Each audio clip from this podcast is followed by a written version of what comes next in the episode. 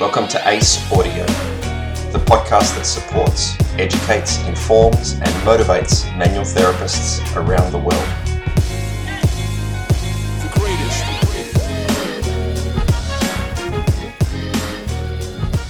Hey everyone, welcome to this episode. My name is Shaun Brewster. Thank you for joining me. Today's episode is for anybody who might be struggling or feeling like they're struggling to achieve something that they want to acquire the skills or the knowledge they need to be able to be successful in something or be in clinical practice and maybe not getting the results they want all the time.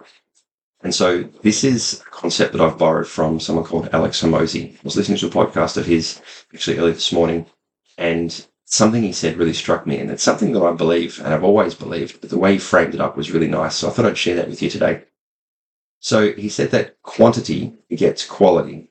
And I, I firmly do believe that the more you do something, the better you get at it.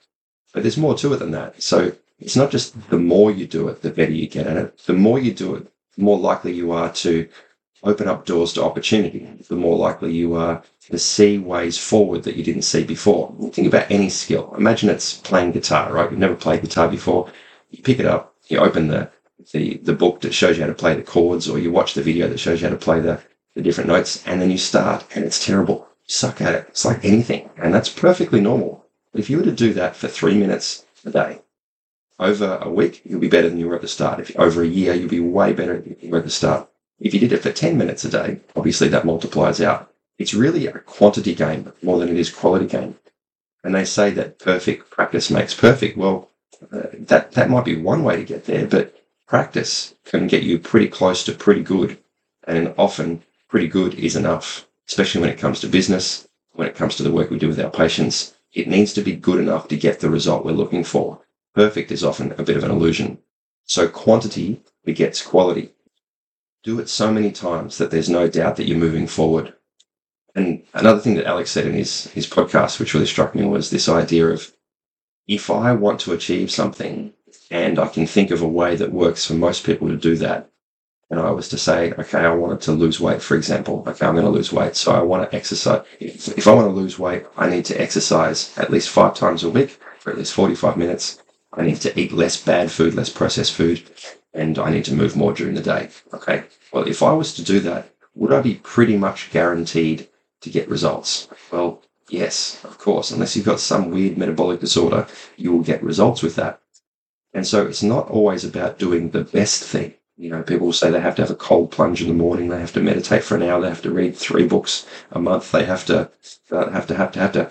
Maybe not. Maybe not perfect. Maybe just something moving in the in the correct direction.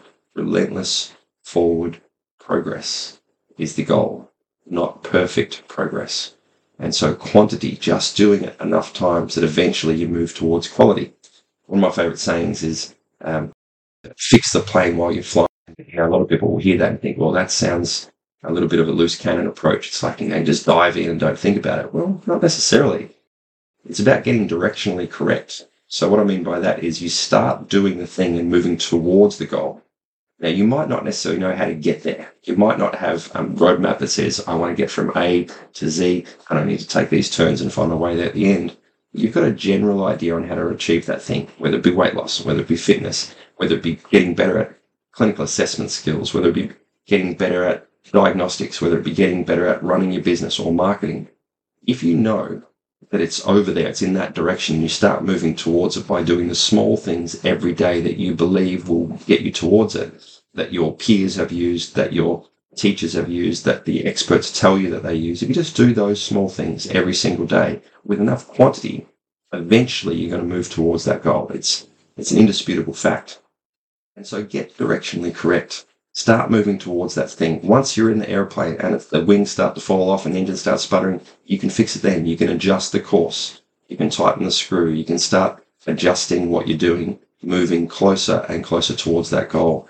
What won't work is if you stay still, waiting for the perfect scenario, waiting for the, for the perfect situation to happen, waiting for, for the perfect environment, uh, tools, people, skills, money, whatever to happen. Just start moving towards it. If your goal is important enough, get directionally correct with where it is, move towards it, adjust on the way, apply things enough times, do things enough times, and eventually you'll get great at them.